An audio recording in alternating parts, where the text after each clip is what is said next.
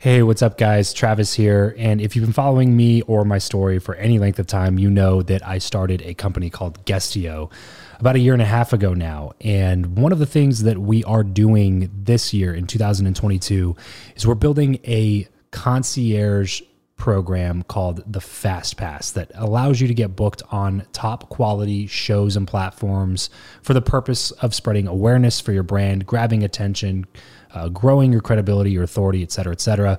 And so, if you are listening to this right now and you are a seven figure plus entrepreneur and you have a budget to bring in traffic, attention, credibility, authority to your brand, then this might be a really great program for you. Just head over to travischappell.com slash 10K.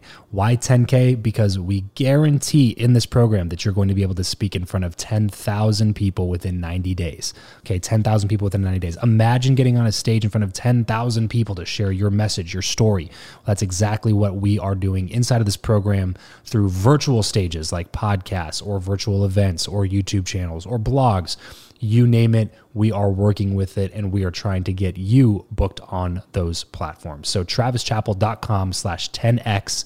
There's a quick application there. And then right at the end of that application, it'll prompt you to set up a phone call where you'll jump on a call with me and we'll talk through whether or not you're a great fit for this program please act fast on this. Do not wait because we were only taking on one or two clients a week due to uh, constraints with our team and the limited supply of high quality shows and platforms that are out there in the market. So if that's you, and you're really wanting to explode your brand in 2022, head over to travischappell.com slash 10K, fill out the application, schedule a quick phone call, and you and I will chat really soon about whether or not this would be a great fit for you. Thanks, guys. Talk to you soon. Hey, this is Sarah Edmondson from the HBO documentary The Vow. And if you want to level up your relationships, you should be listening to the Build Your Network podcast with my good new friend, Travis Chappell. If you're tired of the old way of networking, the business cards, the awkward conversations, and the aggressive pitches, but you know how crucial your network is to your success in life, then you're in the right place. Welcome to Build Your Network, the only top rated show committed to helping you master content networking, foster real relationships, increase your authority, and build the network of your dreams. Listen in on conversations with world class entrepreneurs, authors, thought leaders, and more as we deconstruct their best strategies for your success. So get ready to burn your business cards, ditch the name tag, and discover the new way to network with your host, Travis Chappell. Hey, what's going on, everybody? Welcome back to another episode of Build Your Network. Today, I have the absolute pleasure of sitting down with Sarah Edmondson. Sarah is a talented actress with a radiant smile and natural charm. She has an exceptionally diverse portfolio of interests and dedicates herself with limitless energy and positivity to the worlds of acting and yoga. In 2019, Sarah published Scarred, the true story of how I escaped NXIVM, the cult that bound my life and uh, in this tell all memoir, she shares her entire story from the moment that she takes her first seminar to her harrowing fight to get out of NXIVM, collaborate with the FBI, help others, and heal. Her full story as a whistleblower is featured in the CBC podcast Uncover Escaping NXIVM, which has been downloaded over 25 million times, and The Vow, which is a critically acclaimed HBO documentary series on NXIVM. Guys, it's going to be a little bit different of a conversation than we typically have here on the show, but I promise you there's going to be some really awesome things that we're going to be able to take away from that. But first, really, really quickly, before we jump in, if you are a six or seven figure entrepreneur and you have always thought about starting a podcast, but you're just not exactly sure where to start or how to get the job done or what it's good for, or if it's a good idea for you, then head on over to travischappell.com slash coaching. Uh, we have a really cool coaching program, some courses, and some different materials to help entrepreneurs build profitable podcasts so you can focus on the things that you're good at, which is running your business. And then we can help you focus on the things that we're good at, which is building profitable podcasts. So travischappell.com slash coaching. There's a quick application there. We'll jump on a call, see if we might be a good fit to work together. Sarah Edmondson, thank you so much for taking the time to join me on the show today. Thanks for reaching out and thanks for having me. Of course. I as soon as I was finished with the vow, I knew that I had to get you on the show. and uh, my producer and co-host Eric uh, actually beat me to the punch because uh, his show is a lot more built around uh, cults and healing from trauma and stuff like that. And so he actually reached out to you, and then that's how you and I got in touch. So first right. off, I just want to say thanks for for taking the time, and I really appreciate you coming on. Of course, it's important to keep talking about this stuff. A hundred percent. And now uh, you guys have, you know, the book Scarred. You have your podcast, a little bit culty. Which, by the way, get this out of the way right now. If you're listening right now, take whatever podcast app you're listening to this podcast in and search a little bit culty and whatever podcast app you're listening to uh, go show sarah and nippy her husband some love and hit that subscribe button rate review all that good stuff and uh, check out some of the stuff that they got going on over there before we uh, jump into kind of the the cult uh, things that you've obviously been spending the last couple years talking about i want to rewind the clock and take it all the way back to like childhood and kind of what brought you to that point in life. Uh, because I find the conversation fascinating around cults. You know a little bit about how I grew up, and those of you listening also know a little bit about how I grew up, and there's a little bit of similarity there. So I want to I want to take it back. Let's say let's say uh, 11 12 year old sarah edmondson. So you know just hmm. set the scene for us talk us through you know where'd you grow up what were your parents like what did they do for a living all that kind of stuff. Sure. So 11 12 year old sarah was a super nerd. I had big plastic glasses which are actually kind of cool now if you're a hipster. That's true. Um, yeah i had braces. I was kind of a wannabe hippie. My parents were and still are my mom's a therapist family therapist my dad's a counselor. He's also a folk singer and they're both very kind of lefty hippie. My dad's like a former, like his parents were very aristocratic British, and he broke free and became very politically active. And that's been a big part of my upbringing is like marching for peace mm. in the 80s or like no blood for oil in the 90s and it's just like whatever whatever was happening i would get involved and needed to make a you know stand about it something that they taught me and i think that relates to what happens later. Just a little bit yeah. just a little bit. Um, but i also like emotionally i always felt like i didn't fit in. I felt i mean i was super dorky. I became a theater nerd at the end of high school and pursued that in university as well. But i'm i'm from the west coast so the sort of alternative hippie crunchy thing is definitely part of my background and being you know i, I hate to use the word activist because i think that's overused but being socially and politically active has always been a big part of my tapestry in the background. I was just going to say, how was school for you then growing up? School, when I was younger, was fine. When, and when you entered sort of the mean girl stage, the girls were pretty mean. and I was, I was, I was bullied a little bit. I just yeah. didn't really ever feel like I, I, I, probably most found my people in, in, in the theater company. So mm. like, you know, acting in theater and feeling like this insular, insular little safe group was probably where I first found that sense of community. And also I went to, um, a Jewish summer camp when I was 12. And that was really good for me in terms of my self esteem and feeling like I, yeah, like found a tribe, which has also mm. set me up for what happens later, looking for my people. I was very smart. Like I always got good grades. Parents separated when I was quite young. Um, so I had a stepmom and I had two homes. So I, that's one thing that I've always felt very split between my parents and trying yeah. to keep everybody happy which is not only hard but also impossible. Right, right. but I'm I've always been driven and always been sort of nailed with the the belief of like leave the world better, leave the world a better place, mm. make a difference. Always carried that driven mentality with you into whatever you did. Yes, absolutely. Like when I was 15 or 16, I was in an outdoor education program and we had to sell Rainforest Crunch. It was like a it was like a toffee nut bar or something. nice. It's like the, the equivalent of Girl Scout cookies. Yeah. And we just sell it to make money to raise money for the TV. And I'd be the kind of person who who'd out outsell everybody because I was such a. I mean, it's kind of a keener. I was a ke- keener is what you call them in school, and then driven when you're out of school. I don't know. Yeah, yeah. Just whatever you grabbed, you wanted to be the best at. Yeah, and I didn't. I didn't necessarily like. I, I didn't play sports, so I wasn't competitive in that way. Mm-hmm, mm-hmm. But I was entrepreneurial from a very young age. I had really? business cards at the age of 12 that said Sarah Edmondson, something I've got to look it up, but something like jewelry maker, babysitter, artist. I had my phone number on it. Yeah. Nice. You know, yeah. the, the interesting thing is that's not far away from a lot of businesses that I know of. They can't seem to pick, except they they don't have an excuse because they're not a 12 year old. right. But uh, it seems like you've learned a, a, few things along the way to, to help uh, yes. push things in the right direction.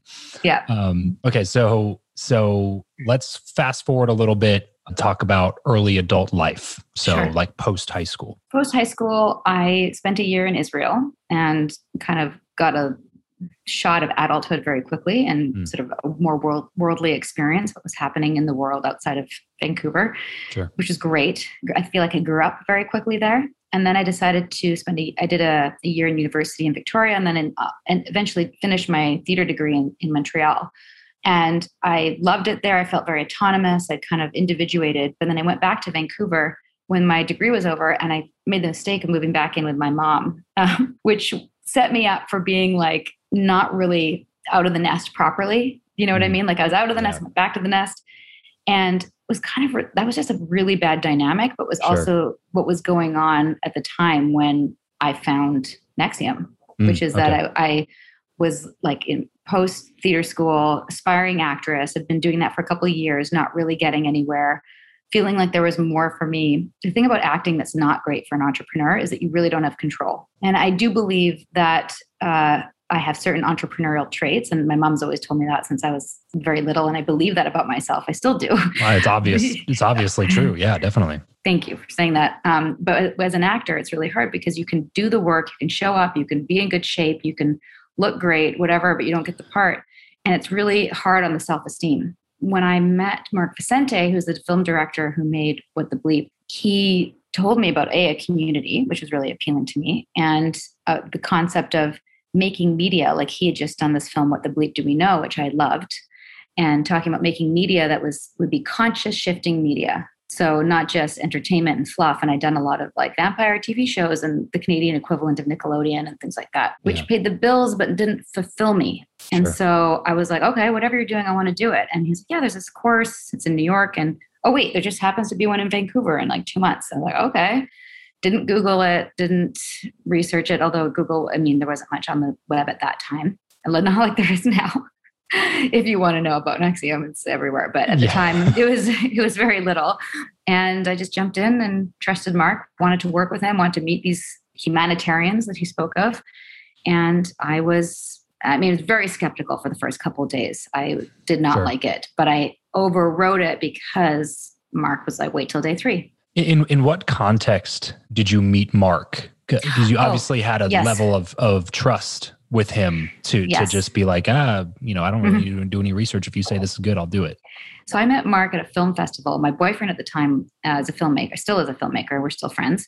And I was his guest at this film festival. And Mark Vicente was the judge of all the films. So he was, I already had him in a position of mad, like mad respect of what he had achieved. And he was the judge. And then we be, we all became friends at this film festival, and and uh, yeah, it was a very natural transition to. And I was very open. Like I went on that film to. I think I say this in the vow that I was looking for purpose. Mm. I was like I wanted more than what I was doing. Yeah, so yeah. it kind so of fell very, into my lap. Yeah, like kind yeah. of putting feelers out there. Yeah, and yeah, saying what you wanted to to to accomplish. So you meet Mark. Mark is basically like, hey, you got to come check this thing out. It's going to be worth your time. You go there, first two days, skeptical. Why?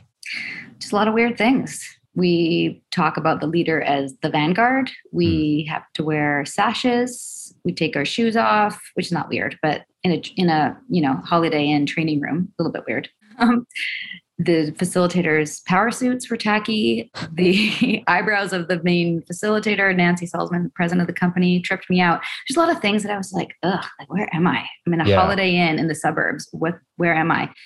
but I trusted Mark. And I, I listen, please no, I don't blame Mark. Like Mark and I are friends and yeah, sure. he, he yeah. thought it was good too. Right. And we were all hoodwinked. But anyway, I was, and also my parents are therapists. I've done a lot of personal development and I'd, I'd read certain books and I thought I was pretty self-aware. So I very much for the first couple days was like, what are you going to teach me? Yeah. You know? Right. And, and, and, but also all the red flags that I had, I overrode because they had very brilliantly said, you're going to feel uncomfortable and you're here to learn, no pain, no gain you know, it, we're just talking about these things. It's just a piece of fabric around your neck. If you don't like that, there may be some issues there, maybe around authority, and we'll look at that. So if you mm. leave, you're, you're it's set up from the beginning. If you if you leave, you're basically weak because you can't even have a conversation. Right, right. Just immediately yeah. getting you to be compliant. Yes. Yeah. Immediately, like even those little things, like they seem like little things, but th- there's this psychological principle uh, called the foot foot in the door technique, which basically says that if you can get somebody to do if you can get something somebody to do something small for you now, they're more likely to do something bigger for you later on.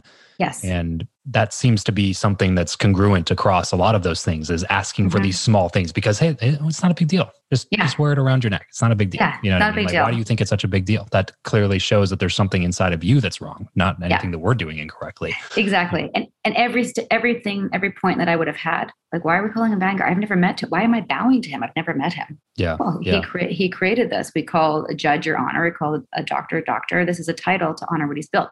Do you not think what he's built is amazing? Well, I don't I haven't seen it yet. like, let's Yeah. let's wait.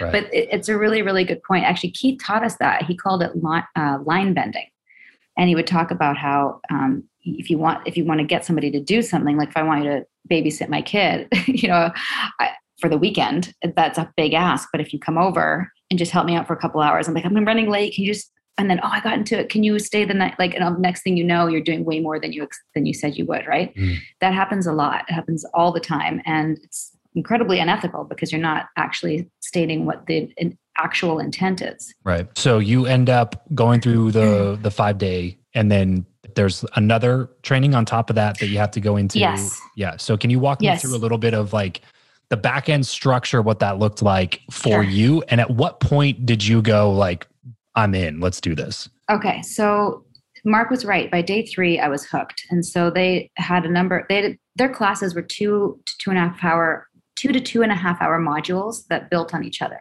Okay. and what they were saying that they were doing is giving giving us a new framework for your belief system and cleaning up the inconsistencies so that you could operate more effectively in your life and looking at any areas of what was called a disintegration anything that like okay i say i want to go to the gym but you don't this is common in self-help like there's there's a disconnect there right there's Mhm. some there's something you're not motivated with and there's a lot of nlp and a lot of tools that were helpful but it wasn't to the end of day three when i had a huge shift about myself and my my self-esteem and my concept my self-concept.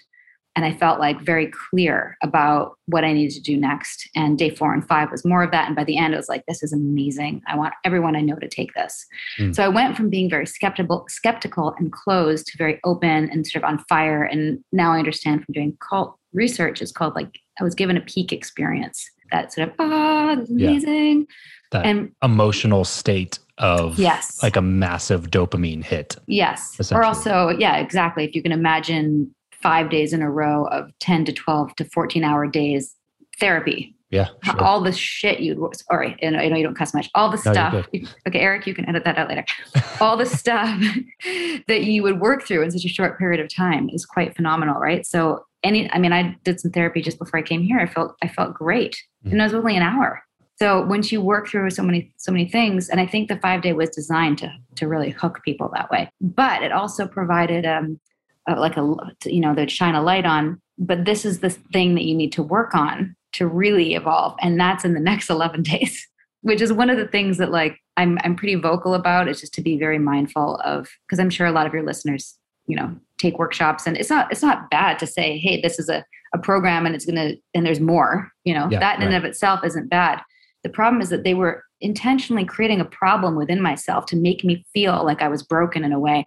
For more and that they were the only ones that could offer you the solution to that problem. Yes, that's that's the unethical thing. There's only one way to do it, and that was with this program. And for the low, low cost of only Yeah. six right. thousand dollars. And also, my boyfriend at the time had already committed to that, so I was like, "Well, he's doing it. I better do it." And I, I mean, I did. I was chasing the dragon. I wanted more. I wanted more Sure. of the good feeling, and I wanted to go to Albany because this training happened to be in Vancouver. I wanted to meet the people, and that was it. Uh, but I so just a quick quick thing. I didn't say I wanted to build a center and, and bring it to Vancouver. Not quite yet. That happened a little bit later. Okay. But Yeah. pretty much after the five day, you were you were all in. I was all in. Well, I mean, I was all in in terms of like I thought it was a great program. I I wasn't necessarily ready to push it or sell it or well, th- yeah. I selling it was they didn't even present that. They what they said is if you shared it with three people, you could get your money back. So I thought that would be good because I was pretty broke at the time, and I could think of three people right away. And then and then I just keep kept sharing it with people. And then somebody said to me, "You could be a you've sold you've told enough people that you could be a salesperson and earn twenty percent." So was it a, a multi-level marketing organization? Like like did they were they actively trying to bring in like did you make money through through levels of commissions? So we were told that it wasn't an MLM, but course, that's what I've said yes, yeah, every and actually our last episode of a little bit culty, our second to last was about MLMs and making the comparisons from between cults and MLMs, and Mhm. it's really the same thing in my opinion. Separate separate story, but yeah, it was an MLM. You to to get to from a white sash, sash where you started as a student to yellow as a coach, you have to bring in two people. It's not on individual merit. It's on you recruiting people for Yes. Well, there was a, every stripe and every, you get stripes on your colors and then you go out to the next level, a Mhm. different coach and senior, senior coach was proctor. Every level required n- enrollments. So yes, you had to enroll, AKA recruit. Enrollment is akin to building humanity though, Travis, don't you know? it's the same thing. You're to build humanity with en- enrolling. It's not recruiting. we're not selling that- supplements here. no, We're- no. we're This is we're the built. world. We're changing Yeah. the world, and you and your and so that was one thing. But there was also your personal issues to evolve certain things that were, of course, decided by the upper ranks. Yeah, that's what I was going to say. Because wasn't there just like some discretionary decisions that a lot of people disagreed with in terms of like who could all of a sudden be worthy of a promotion when there yes, wasn't like because that you know certain number of enrollments like I can get on board with. It's like okay, cool, like I can hit a Mhm. number and then I Mhm. get a promotion type of Yes. thing. But then it's like, but you also have to do this other thing that's you can't put your finger on. Somebody Yes. just has to go, yeah, you did it. yeah. Well, I talked about that a lot in my book because that was infuriating for me, and I almost quit so many times. Of course, I wish I had, but then I would have been weak and I would never Mm. find success. So that was actually one of the things that woke me up as well because I one thing I liked about the straight Path in the beginning is that it was measurable, unlike acting, where if you did X, Y, and Z, recruited X, Y, and Z, so personal growth, recruitment, and then also your ability to teach the tech. I say tech in air quotes for your listeners. Technology, if there's that's a red flag number one. If anyone says they have a technology in the personal development program, that's probably not true. Like this microphone is a technology. Right. okay, so let's just separate that. yeah, words on a page is not technology. No, it's not technology. So they their tech, being able to teach it and present in front of the room, you had to be someone had to watch you and make sure that you could do those things. So those three things were the criteria. And the most measurable, of course, is your recruitment ability. Mhm. The most immeasurable is your personal development and how happy you are in achieving your goals and working through your quote issues. So those things definitely got more lax and was one of the things that caused me to to question things towards the end is because some key people got recru- got promoted who hadn't earned it in any of those categories. And I was like, what the F is this for if it's not yeah. Like I've been working on this Yeah. for years. Yeah, this person years. just came in and gets a sash just Yeah. because they were a bigger name actress than I was, basically, is what happened. I mean, that didn't happen specifically to me in terms of being a name actress, but definitely people got stuff that w- it was not. It was not. It was you know the, It our own it wasn't internal. merit based. it wasn't merit-based. Favor based. Yeah. Yes, or and also people were a lot of people were promoted as we were leaving to get get them to stay. That right? makes a lot of sense. Yeah, kept them loyal. Like they were on The our way out. Hook. Right. Yeah, they're they're on our way out with us, and they're like, "We're going to promote you to proctor," which is when you start getting paid. So Mm. most most people in the company, by the way, in the MLM scheme of it all, the reason why it was schemy is because they would say you get once you get to proctor, so orange sash is when you get paid ten percent of whatever you bring in. Most people never get to that level. Yeah. So they just recruit for free for Yeah. two or three years. Oh, but it's not for free. It's an internship. It's an internship where you're learning how to coach. So it's not for free. Oh, well, I'm sold. yeah, right. I mean, that's Nancy would come in and give us crap all the time because she'd say, "Don't you guys understand what you're getting? You're getting, to, you're learning how to coach, and, and you're getting it for free." And but here we are putting in 14 hour days of like putting out the tissue boxes and plugging in the iPad. You've been to seminars. Yeah. You know, there's a, it takes a lot of work to run those things. We ran those for free. Let me ask you about that then, Yeah. because so when I watched the first episode of The Vow, my initial thoughts were like, I would jump in this. Yeah. Like, you know what I mean? Like it, it, it the initial stuff doesn't sound crazy. Like, so I'm in the personal development and self help space. You know, Yes. like I I run live events. Like I, Yeah. I we're we're doing a Costa Rica mastermind retreat in Mm-hmm. in May. You know, like we're.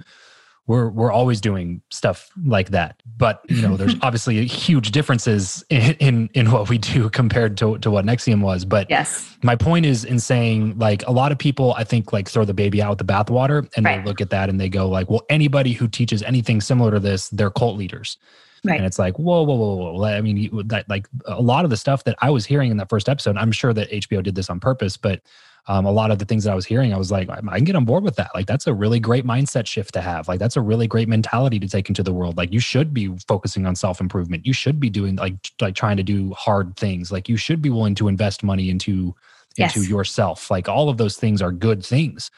Where do you think they started crossing the line? I think the main line cross actually happened at the beginning, but we just couldn't see it because it was a classic bait and switch. You're familiar with that term, right? Mhm, Bait and mhm. switch, right? So if he had said, I have a harem of women, 12 to 20 women at a time that I'm having sex with, and I would like you to take this personal development program so that you start using the tools and then you'll be part of my harem or not, but you can decide when once you um, meet me or whatever. Like Yeah. there was no transparency about who he was. In fact, they propped up a myth about him and I was told that he was celibate, right? I was told he was a celibate renunciate. He didn't take any money from his trainings, didn't need it, had no attachments. So not only was he not not attached, he was so attached he needed women at his beck and call to fulfill his every need as a classic sex addicted, sociopathic, narcissistic douchebag, my opinion. so, you know, you're there's a lot of people that can corroborate on that opinion. So. including the FBI. Yeah. Yeah. So there's that. But you know, you unfortunately, just to bounce out of that idea for a second, because of my experience, unfortunately, I probably won't take a mastermind or anything like that for a while until all that's cleared up. But I know Yep. that there's lots of great groups out there that aren't trying to screw with people, Mhm. right? But now I know what the red flags are and what to look for. And part of why I'm so vocal about this is I want to educate people not take programs like your, yours, but to be aware of the the con men out there that are running programs that might look like yours exactly. and have an Yeah. ulterior motive, right? There's an ulterior motive. We're offering one thing, but it's actually something else. Just a quick quick tangent on, on a little bit culty. We spoke to somebody who a, a white woman who joined a, a white pride group, which ended up being a white supremacy group. And it was like, here's here's a community of where you can feel like okay to be white because you feel oppressed. Which Yeah. is, I don't even know if you want to keep this in because it's so sensitive, but I just to let you know, like that these things don't present like, yeah, we're neo Nazis and we're gonna, you know, make swastika. You know, they don't they don't Right. say what it is at the front, right? And Right, that's the problem. Yeah, because they know they would scare everybody off if Yes. they told them what they actually are. Yeah. So I mean, I've been I've been pretty loud about that soundbite. Like, put it on your website. You're polyamorous. You know, you use you, it's it's basically unlicensed sex coaching is what he was doing. Yeah. The, the sex therapists uh, exist out there, but he's not licensed, and he Yeah. Pretended to be a guru so that he could get a fresh supply of women and power. Right. Essentially, so there was a there's a lie from the beginning. There's that deceit. But in terms of crossing the line, where did they cross the line? It's very slow in terms of what I perceived. It's very slow steps of, okay, well, first you're going to have a coach after your first five that you check in with every day to have accountability. Mhm. That sounds good, right? Yeah. To have an accountability coach. I'd love Yeah. that. In fact, I'm doing it right now with a girlfriend. We're doing a keto cleanse together. Mhm. So having somebody to check in with, awesome. Now, if you go down the line 12 years later, that checking in process became more and more and more extreme to the point where someone would send you a text any time of day or night and you had to respond within a minute, otherwise you'd be punished. Yeah. Yeah. So- but the, but the thing is, if you're if you've been programmed to take those steps for six, seven, eight years, 12 years. then like the little bit extra doesn't seem again. It's not that big of a deal. right? Yeah, it's exactly. the sash thing. It's the it's the little the little micro commitments that you made along the way. And then if you don't continue along those things, it makes you feel like you're not consistent with the things that you believe, which would Yes. be what what did you call that? Uh, if you're out of line. oh, uh, the- not an integrity, disintegration. Yes, yes, Yes. like a disintegration, right? So, because that's ultimately what that is. And that's, again, another psychological principle that people want to act in consistency with the way that they believe things Yes. to, to be, right? So, Yeah. getting you to to act a certain way for a certain period of time and adopt these big belief systems whenever there's something like that just pushes the boundary a little bit more again like you start getting into your own head and thinking like well am, am i really this worried about like sending a text back like that's not that big of a deal you know what i Mhm. mean like everything just starts you're the one that continues to convince yourself that it's all normal and that it's Yes. all okay and that nothing's awry about this Right. We Um, gaslight ourselves, is what I've learned. yeah, sure. So so I would love to hear your perspective on and I'm sure this is basically what your entire mission is now, which is Mhm. helping people see the red flags earlier or at least have the ability to ask questions without condemnation of the question itself. And that that to me is where is where I take issue with a lot of anytime there's unchecked authority. Yes. Right. That's the first red flag. Yeah, where where there the authority the authority is completely blindly trusted and they are the ultimate authority even if they go against what the law says or what the government says or what you know uh, other authority in your life might say like they are the ultimate authority and no one can question them without being condemned like not even like a oh hey let's have a conversation about that that's an interesting question let's go grab some coffee and chat about it Mhm. like it's more of a like how dare you question the all the omnipotent Mhm. you know Keith Raniere or whatever you know what I mean like and- Yes. and, that's and that's where I start seeing so many correlations to the way that I the way that I grew up because that sure. was essentially the same thing where there was just there was authority figures and if you question them and ask any questions about any of these things or or show any signs of disbelief it's a sign that you're in the wrong Yes. not that there could be something wrong with the belief system Yes. so, where do you think people can do maybe a little bit better job of just being willing to ask themselves those questions? Yeah, I mean, off the top of my head, I can give you a little checklist for your listeners, but all the cult specialists and experts have their own slightly different version of this. But if you, I think if you educate yourself on what those things are, and you're right, this is my mission now. And with a little bit culty, we're not going around saying, well, that's a cult, that's a cult. We're saying, here are the things that groups can do that are Sure. destructive and are where they abuse power. There might be a group that's totally into, and there is My Little Pony, right? There's a group that somebody that they're obsessed with My Little Pony. They're called the Bronies, and you know, I but I don't think. And then someone say it's culty because it's culty because it's insular, and it's it's them, and it's, there's a little bit of us and them, like Brony, Sure. not Brony. Are they doing anything to hurt people? I'm pretty sure not, right? yeah not So that you're that- aware of. Yeah. Not that I know of. So that's like what maybe like a healthy obsession cult. Sure. And sometimes, Or and sometimes stuff like that's needed for people, like what we're talking Yeah. about in terms of like finding community and finding your Yes. people, like especially for something like that that's a super niche that like not a lot of people are going to share that interest with you. So no, like and there's I, these common interest groups that get together, but that's the thing is that there's not one person that makes all of the rules and sets the pace for everybody in the group. If you question that person, then you're wrong. you're in trouble. I actually played Rainbow Dash's mother in an episode of My Little Pony, and I got invited to a convention, and they met this group, and I was felt very bad because I had ju- been judgy on the outside, and then when I Mm. Was in it, I was like, "This is lovely. Community is really important, and I get it." Yeah. But you're right. There's nobody at the top calling the shots. And here's the thing that you just said when you question the omnipotent Keith Raniere. It's not like he's saying, "How dare you?" It, it's it's more tacit, and this is why Keith got away with what he did for so many years. It would be more like, why do you feel the need to ask that right now? What's going on for you? You're a leader in this group. What does it mean that you're questioning Keith in front of all of this, in front of your peers? Mm. How do you think that? What do you think the effect is? You see, you know what? You seem really up- angry right now. I think you need to go work on that emotion with your coach before you come back and talk to me. So it's subtler. It's it's Yeah. not so like you're bad and wrong for questioning. It's a little more tacit. So, Yeah. but yeah, that that like is the number one thing I'd look for right away. And probably number two is just like just trusting your gut because you're going to see things that are your gut saying eh, eh, eh, like abort mission. Yeah. and right. normally we do override it. And partly there's also the sunken cost fallacy. You, you don't want to lose your money. Yeah, sure. Sure. Right? And and you don't want to you don't want to admit that you were scammed. Yeah. You know, like, especially if you if you invest a large chunk of money into something like that, it's like you know, especially Mm-hmm. if people at the beginning were like, "Hey, don't do that," and you did it anyway. Yes. You don't want to come back in three weeks and be like, "Yeah, you were right. I lost five grand." I, You know I what mean? totally had So, that. I yeah. absolutely had that. People around me being like, don't do it. It's a lot of money. And then I was like, I'm going to prove you wrong. I'm going to do this and bring it to Vancouver. I was stubborn. I was absolutely stubborn. Yeah. Uh, well, you know, I, I think that uh, the stubbornness kind of worked in your favor at the end, though, right? Yeah. yes. yes. They Yeah, I think missed or the wrong I was going to stubborn say they picked a, they picked the fight that they shouldn't have picked. This episode of the show is brought to you by Indeed.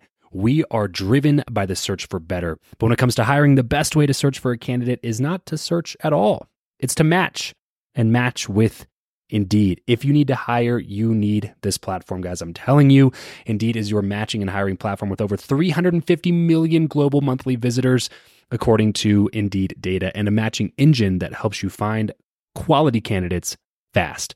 Ditch the busy work and use Indeed for scheduling, screening, and messaging candidates so you can connect with those people even faster. And it doesn't just help you hire faster. In fact, 93% of employers agree that Indeed delivers the highest quality matches compared to other job sites, according to a recent Indeed survey. And look, guys, one of the things that I wish I would have used Indeed for is this matching service.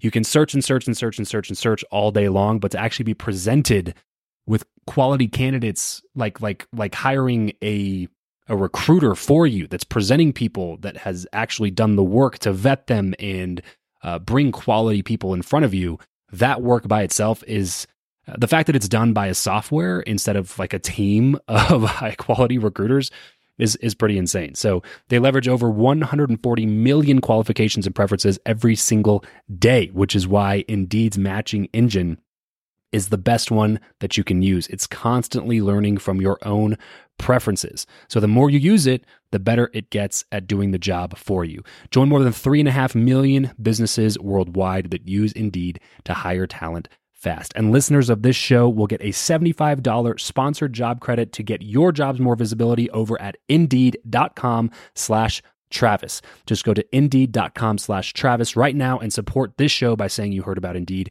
here on the podcast. Indeed.com slash Travis. Terms and conditions apply. If you need to hire, you need Indeed. So, so uh, talk to me then about now that everything's kind of dust is settling and mm. uh, he was, you know, spoiler alert, he was sentenced recently.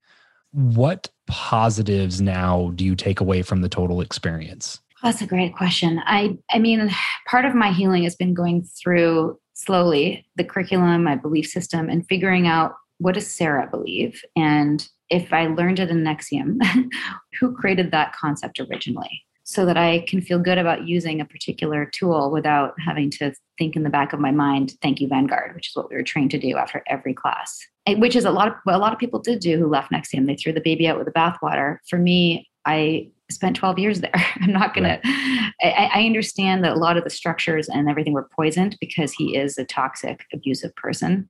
I take with me some of the tools for. Actually, I, I felt really good about myself when I was listening to Jack Canfield's interview with you about his lifestyle in terms of consistency, consistency around certain habits, and I mm. I feel like I did get that and I maintain those things, which feels really good. And and certain things around time management and in regards to your podcast in terms of networking, like it's why I why I thrived in NXIVM because I do have a huge network and I am I've always been a social butterfly and I've always been very passionate about whatever it is I'm into, whether it's Right now, I'm doing keto, also a little bit culty. Um, you know, green juice, celery juice, yoga. Like, I'll just tell people collagen, like whatever you want to. Like, I'm into all that stuff. And for me, it was very natural to be like, oh, you're struggling with X, Y, and Z. Like, what if you could spend 2100 and get rid of that thing in five days? Isn't that wouldn't that be worth it? You know, yeah. that was easy for me, and and I was very I believed it yeah. to the to my core. So I was a good recruiter unfortunately i used a lot of my network for this yeah right and so when when i got out i mean a lot of my friendships were really some were ruined some of them were stronger sure I think, the, I think the real friendships endured but it was also hard when i was you know wanting to promote my book to like use the network for that i didn't feel right like sales as a concept was like ugh still is still hard for me to ask people to like hey can you subscribe to my podcast you know um, it's funny you say that because i feel the same way when whenever you change a core belief that you were mm. on so on board for for so mm. long it's hard to adopt any other beliefs for a while mm. because it's just like i was so dead wrong about that and i told everybody and i believed it to my core and it influenced every decision i made on a daily basis for so long that like who am i to tell somebody else that what they believe is right or wrong yes. because i figured out what i believed was completely wrong so you know it's it's like a weird it's weird to like kind of get back into you know some version of of normalcy after you've changed it, like 180 change of a of a worldview that you adopted for so long. Exactly. It's a hard and also to reconcile that we were delusional also. Mm. You know, that yeah. we were out there vouching for somebody who was not only like the opposite of what we thought, but so evil and so destructive and, yeah. and just such a liar. And here we are pitching the opposite. That's was really hard on, for both Nippy and I, and I think a lot of people who got out of NXIVM. Yeah. Is there anybody that mm-hmm. is still in NXIVM that you that you know of? Like like yes. some people like Allison and, and a couple other people that were like really hardcore till the end? I'm pretty sure that Allison's woken up. That's the rumor that most okay. of the people that were convicted, uh, they haven't been sentenced yet, but there's a group of people who are still very much loyal and think that all of this started because because of my false narrative and you know my desire for a book deal essentially so mm. I, it's that's been really hard but it's also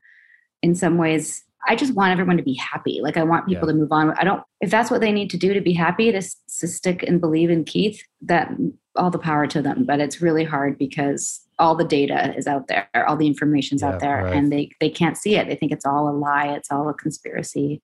And hopefully they'll wake up one day and if not that's their prerogative you know? Yeah right. I mean all you can do is provide the information and people yes. make decisions for themselves. Yes. Uh, there was one thing that you just brought up and i wanted to make sure i, I touched on of in sure. terms of, of what, what i view as a red flag and i'd be curious to hear what your opinion is on this. So someone like someone like keith and you kind of um, alluded to this earlier and th- some of the people that i grew up listening to and some of the the leaders who i've known that are you know that I thought were great people who afterwards I found out to be, you know, narcissistic turds for lack of a better term. I've found that they tend to take credit for like all of their material as yes. if they just sat down and wrote it all out one day. Like they yeah. didn't read 200 books to learn all of that. You know what I mean? Like they, yes. like they, they never seem to collaborate with other leaders. They never seem to, adopt other people's perspectives or recommend listening to this other person that's mm-hmm. a similar thought leader or expert yeah. in this other area they're they're constantly attributing other people's stuff to themselves i felt like that was something that that uh, that i've seen you know play itself over uh, many many times and mm-hmm. like I feel like even if I say something that I know I didn't come up with, but I don't remember who it was, I'll just say that. You know, yeah. like I, I didn't someone else said this. this. I, don't, I don't remember where I picked it up, yeah. but it, it, was stuck with me forever. And this, and then I'll say it. You know what I mean? Like yeah. you, everybody picks up knowledge, and I'm not expecting you to remember and give credit and source every single thing that you say because it's impossible. But it seems like all those people they want you to think that they are the source for all wisdom and knowledge that you don't have. Yes. 100% and that's a huge red flag. And, and within with that goes the package of this is the only way. Mm. like this is the best tool the only way and it's it's all from all from one person. It's not true. It's these are a lot of the things we learned were just truths about life yeah. that are found in every modality every positive religion from you know buddhism to anything you name yeah, it. sure. Yeah. But i i think that reminded also reminded me of another red flag which was if there is scandal and controversy in the company or people have left and they've had there's allegations of any kind i would go speak to those people and find out what they're saying and mm. if, if you ask the leadership and the leadership says anything like oh they're crazy or they're just a woman scorned or you know or tells you not to read any of the articles that's a major red flag. Yeah, you should they, be able to. Oh, yeah, they're hiding something. To discrediting and yes. shaming and shit talking, basically. Yes. Instead of actual information. Yeah. Yeah, which was obviously happening to you once you yes. left. Yeah, right. I've been, and here's the thing: I could see, I saw it so clearly because I'd been in long enough for a group of people to leave, and that's what happened to them. And then, like, okay, here it comes. They're going to say. I mean, I heard so many things, but I'm going to tell you something funny. You'll appreciate this. I heard that I left because I didn't get a spot on the executive board, which is, by the way, even more unpaid work. I never want, I've never wanted to be on the executive board, way too much commitment. I didn't get the spot. And so I was having a tantrum and I made up everything just to like get back at them. That was one thing. One thing we heard was is that I agreed to everything, but then I was afraid that Nippy would be upset. So I pretended that I didn't know what I was getting into, just so I could keep the marriage also i mean all sorts of things it's it's it's really eh, like i keep saying hoping that they'll hear this like even if i made it all up my story isn't nothing compared to some of the other women like exactly. discrediting me does nothing exactly right like and like, okay oh, eh, guess what he's in prison and you lost yeah, like you're like you're gonna have to do a ton of negative press if you yes. want to get every single person who's come out of this saying bad things about it. yeah, know, like, yeah if that's the general narrative, then there's probably some truth to it. It's not just yes. like one person that somehow found all this stuff out. This is like this is several people at this point. Yes. Yeah, know? actually decades, decades of allegations, which yeah. was also really hard for us because all these allegations had been there for so long and we'd always dismissed it as a smear campaign because that's sure. what we were taught. And then to all of a sudden recognize all these articles were true, all these people who said I was in a cult were right. Oh, it's just hard. Yeah. So right. It's a lot to reconcile. well, you are doing a great job of reconciling it now, leaving all of that stuff behind you. Um, we only Thank have a few you. minutes left here, but I want to talk to you about the decision to leave. What was the thing that finally pushed you over the edge, and uh, and then how has it been being out of it? Sure. It was very accumulative. Yeah. The last couple of years of, of just weird things that were happening that I couldn't wrap my head around. And like I said, the unethical promotions, not getting paid for things because I was being told I was entitled. Then, of course, joining DOS and thinking it was a women's group, and then being told that to give collateral every month for the rest of my life, including the deed to my home.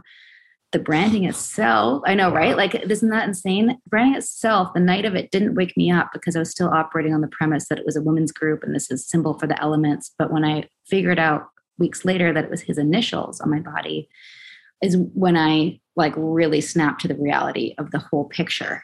You know, all the different things, like you said, getting my foot in the door. Oh, it's just a little tattoo. Okay, no, it's not a little tattoo. It's a big, ugly scar, and it's Keith Alan Raniere on my body. Like Mm. that really messed me up. And recognizing through conversations with other people who were leaving how much because he he really had us siloed in different groups. We didn't have all the information. And so when we all compared information, we realized really what he was doing on a big picture. It was, you know, first we just have to get out, and then we realized we had to save everybody and like free the slaves because he was just going to like who knows what he was going to demand of people next. And then the decision to go public was almost kind of forced upon us because they were coming after us. Like Clare tried to get me arrested. Who did? We just had Clare Bronfman. She was sort of like his CFO Oh yeah, yeah. and one of the heiresses, his money he was bankrolling. right. Yeah. So she came to Vancouver, tried to get me arrested, and we just had to throw throw a big punch. You know, we did just like expose it all on a massive level so that it would just be defunct and they couldn't hurt any more women and collect any more photographs and more blackmail and things like that. We just and also recognizing how many people had already been recruited that I had to free before it got too serious. Yeah, right. And that was through that New York Times article Yes. that you worked, York- you guys were working yeah. hard to get, right? New York Times was the first big press, and then and then the FBI got involved, and he got a- arrested very soon after. And then yeah, well, that was sorry. What was the second part of your question? How's life now? Yeah. So yes, Yeah. uh, after after you've been gone now, um, you obviously have a lot of a lot of different things that are coming out of this now. The book, uh, the podcast, Yes. and just trying to be an advocate for people that are out there who might be in a similar type of a situation, Yes. and giving them the information that maybe would have helped you, you know, realize it a little bit sooner than you did, right? Hundred percent. I mean, all of those things you just mentioned. First, the CBC podcast, and then a year later, the book, and then a year later, the vow. There was like a year in between each launch, so Mhm. I had time to kind of recover. And every medium seemed to reach a different group of people, which Yeah. is amazing. Well, there's a lot of people in the world. I'm, I feel like I'm close to being done, but with our podcast, it's not just about NXIVM; it's about abuses of power in general, and Yeah. you know how to help educate people. If I, this is a different era that we're in now, uh, partly thanks to technology and also Mhm. partly COVID. Sure. Yeah. People are talking about these things, and it's it's the culty phenomenon is on is is up, but also the awareness is up. It's the golden age of cults. I heard Matt, Matthew Remski say from the Conspirituality podcast. Hmm. And in terms of education, people want to understand it. I feel like if this had happened now, and I was 27 now, I would see the red flags on day one and be like, "You got no, I see, I can see it." Yeah. Right. and I see it so clearly and clearly in other groups. But it feels really good to know that because of the vow and the book and the podcast and everything, people are are not going as far as I did because exactly. they they're, they're they see it and they're getting out. it's so important to hear stories like yours too because it lets people know that they are also also vulnerable to potentially you know being in these types of of things without really knowing it because i feel like I feel like a lot of people will look at stories like yours or other or other cults that existed and and just be like, how could you possibly fall for this? This is a load of crap, and I would have noticed it Mhm. from the very beginning, and blah blah blah. And they give Mhm. themselves all this credit externally Yes. for being this amazing person when in reality you know if they were in the same situation with the same things that that uh, you were seeing they probably would have been on board for it and then also if they're just somebody that's closed off to hearing anything because they're so skeptical, then that that's also not a way to live life. You know what I mean? Like you Yes. have to you have to go about things with a healthy skepticism, Yes. but with a positive outlook on potential opportunity, or else you're going to miss out on everything that could potentially come your way because you're so skeptical that you're just going to be like, Mm-hmm. no, no, no to everything that like every door that opens, and then like that's not a way to live life either. You know, like Yeah. there has to be there has to be a happy medium. There has to be a balance. And so I, I love your guys story because you know like like we've been talking about like you're clearly a very uh, highly intelligent and driven person. This wasn't something that was just like a launch that was deployed on weak-minded people who you know were destitute and had nowhere else to go. Like this is stuff that exists and that it happens to to normal people every single day. And even people who are who are driven and more intelligent like everybody has vulnerabilities that they can maybe potentially you know shore up a little bit against Sure. against future potential issues 100% and actually some of the people that are still i call lovingly the loyalists are some of the smartest people i know one of mm. them has a double ivy league degree and Yeah. and really kind good-hearted people who are just doubling down on on that they didn't make a mistake and Yeah. that's that's the real thing that's the real hard pill to get to get out, get over on the other side is to go crap i made a mistake. And listen we all make mistakes. I made a big mistake. But i learned and i learned this from mike rinder who left scientology that you know part of this pro- healing process for me is to go yeah this is the mistake that i made. Can't change it but i can learn from it and pass it forward and shine light on these things so you don't have to make the same mistake. And you're welcome. Yeah exactly, exactly. save yourself some money you know yeah save yourself some money and some years of heartache that's for sure. yes yeah but in some ways i wouldn't change it like i of course w- Yeah. going back to your podcast topic network i mean how would i even how would i even meet you if i if i hadn't gone through this like this is the thing i love about it the most is having Yeah. conversations with with people and tapping into this whole new podcast network of people who want to just shine light it's great it's a beautiful thing Yeah, and, and a lot of people don't realize. I mean, this is like what 2019, 2020 that a lot of the stuff went down, right? This is like very recent. yeah well i left in 2017 he was arrested in 2018 went to it was uh, the trial was in 2019 and and then i don't know what the last year has been oh yeah the vow came out in 2020 Yeah, that's right. Yeah, and Yes. then and then they left a pretty big cliffhanger at the end of the vow. yes So, can you tell us anything about that? I mean all i know is what you know which is that Okay. they interviewed nancy and it, that'll be in in season two of the vow i'm dying to hear that i'm also dying to talk to her about there's people that i never had closure with and haven't Yeah. spoken to since i left Is, And she is she in, uh, in No, she's not. She she she's yeah she's trouble with the law. She's wearing an ankle monitor. and She's being she's uh, basically on house arrest, Okay. and and she will be sentenced soon. They and they may just give her time served. I don't know. Yeah, Well, uh, we are definitely in your corner. If you need anything from uh, from us um, in this world at all, you know exactly who to reach out to. and uh, we're totally on board to continue to help you to promote this. So again, if you're listening to this episode right now and you liked a little bit of what we were talking about, I know it was a little bit different of an episode uh, that we usually talk about here, but I know there's a lot of really helpful things um, that, uh, that we're able to talk about um, in this episode. So make sure you go over to whatever podcast player you're listening right now, search a little bit culty and uh, give them give them a subscription, write a review, write give them a rating, reach out to them, tell them they're doing amazing work, and uh, just be an encouraging encouraging person. And uh, Sarah, man, I, was, I just really appreciate you coming on the show, taking the time uh, to chat for a little bit. I do want to move into the final segment, just a, what we call the random round, just quick random questions, quick Okay. random answers. You ready? okay. hmm What profession other than your own do you think that it would just be fun to attempt? I think that I would be a really good uh, luxury hotel reviewer that got to travel around the world if it wasn't COVID. Would be awesome. Yes, I'd like that. if you could sit on a park bench with someone, past or present, and chat for an hour, who would it be?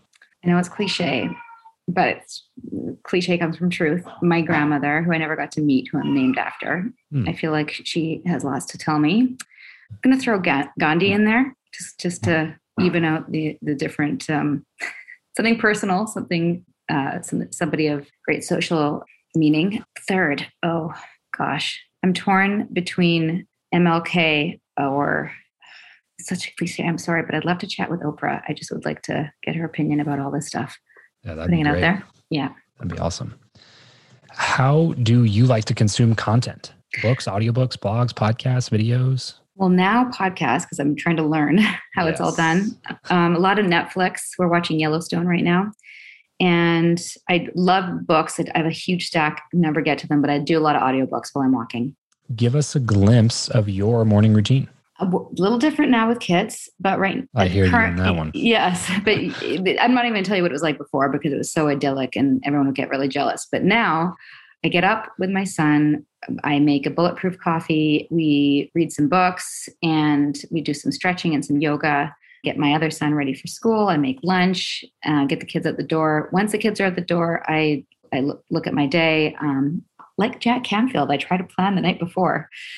Nice. Uh, I think that's a good a good thing to do. I have my my calendar is color coded. In fact, my favorite class to teach in NXIVM was called Time and List. It's all about organizing your time. Oh, can I share one entrepreneurial tip I learned there that I think is important? Please. Make when you make your to-do list, and this is not from him. I'm sure it's from somebody else. It's probably seven habits of highly success, successful people or something. Yeah. But taking the thing that you really don't want to do the most, like that's dreading, like your taxes or whatever, and just put it on the top of your list and get it done. And then the rest of your day is golden. Love it. Mm-hmm. Perfect. Mm-hmm. What is your go-to pump-up song? Well, right, this is embarrassing. Right now, I love the song from our podcast, which is called "Cultivated" by John Bryant, because it's just got such a good hook. But before that, it was I'm so excited by the Pointer Sisters. what is something that you are just not very good at? Also, the same as Jack Canfield. I'm terrible at math, spreadsheets, Excel, forms, anything that has like small print, and I have to fill out a bunch of things. I don't I don't do that well. And as we get everything wrapped up here, Sarah, what's one place online where you want our listeners to go to connect with you the most? Probably get everything at Instagram. So Sarah Edmondson, E D M O N D S O N, is um, everything's there. I have a website as well, same name, and all my. Also, there's resources for cult recovery and um, how to find out if you're in a cult on my website. Perfect. So sarahedmondson.com. Mm-hmm. Uh, that would be S A R A H E D M O N D S O N, sarahedmondson.com or at Sarah Edmondson over on Instagram. Go over there, connect with their follower, um, check out some of the stuff that her and Nippy are putting out. I promise you will not regret any time that you spend uh, learning from uh, some of the things that they've been able to learn over the last few years. So, Sarah, thank you so much for taking the time to come on the show. Appreciate you and uh, hope to uh, hang out in person sometime. Sounds great. Thank you so much. Thanks for having me. Great questions. That's it for this episode. If you want to connect with Travis and other like-minded people who also listen to the show, then you're going to want to head over to travischappell.com slash group to join his free Facebook group, Podcast to Profit. Travis will see you there. And remember to leave every relationship better than you found it.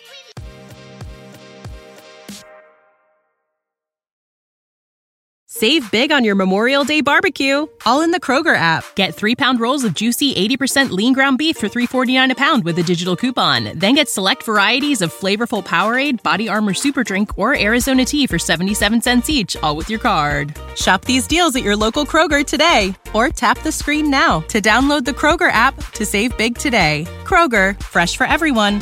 Prices and product availability subject to change. Restrictions apply. See site for details.